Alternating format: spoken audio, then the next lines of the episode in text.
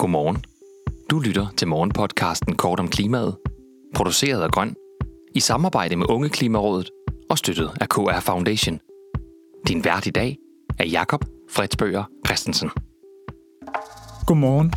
Håber du har haft en god weekend. Det er i dag mandag den 14. november, og jeg har udvalgt dagens tre vigtigste klimanyheder til dig. Vi skal til Uganda, hvor den danske virksomhed Velux forsøger at råde bod på fortiden. Vi skal ind og besøge Klimarådet, som er kommet med en stærk udmelding på sidste side af deres seneste klimakommentering. Og vi skal til Tyskland, hvor en professor har sagsøgt OPEC-landene for 370 kroner.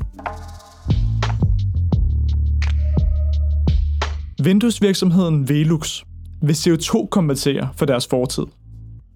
Sammen med WWF, Verdens Naturfonden, cirkulerer folk fra Velux rundt i Sharm el-Sheikh ved COP27 og fortæller om et nyt initiativ fra virksomheden. Det skriver Jyllandsposten. Mens mange internationale virksomheder benytter skovplantning i fjerne lande til uretmæssigt at kalde sig CO2-neutrale og undgå reelle CO2-reduktioner i deres produktion, så går Velux en anden vej. Virksomheden er nemlig både i gang med at omstille dens værdikæde, og så planter den samtidig træer for de næste 20 år at hive lige så meget CO2 ud af atmosfæren, som virksomheden har udledt de foregående 100 år. Træerne bliver plantet i Uganda, og for at sikre sig, at de bliver stående, så betaler Velux lokalbefolkningen og investerer i landbrug og uddannelse i området med det krav, at de lokale passer på skoven til gengæld. Det er banebrydende, at virksomheden ikke bare omstiller sig fremadrettet, men forsøger at løfte dens historiske ansvar.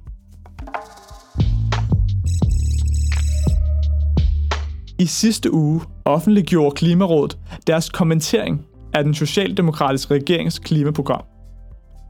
Det meste af kommenteringen gik på, at mange af de teknologiske tiltag, politikerne satser på hos de danske landbrug, er på et meget tidligt stadie og meget langt fra at være implementeringsklar.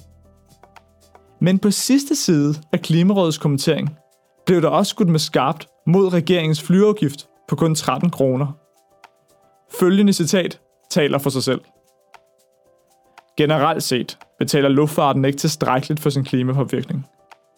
Flyrejser er fritaget for energiafgift, fritaget for moms, begunstiget med gratiskvoter under EU's kvotehandelssystem, ureguleret med hensyn til klimapåvirkningen fra kondensstriber og utilstrækkeligt reguleret under FN's luftfartsorganisation ICAO. Danmark kan på den baggrund indføre en passagerafgift i en størrelsesorden, som de fleste af vores nabolande har gjort, og som kan kompensere for underbeskatningen. Det er vist med andre ord bare et spørgsmål om at komme i gang, ifølge Klimarådet.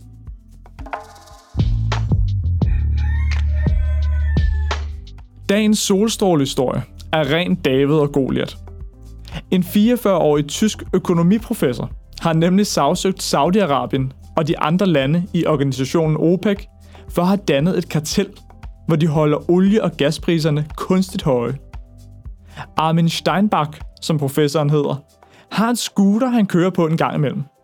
Og han mener, at benzinen til den scooter over nogle måneder har kostet ham 370 kroner mere, end den burde have, hvis det ikke havde været for OPEC-kartellet.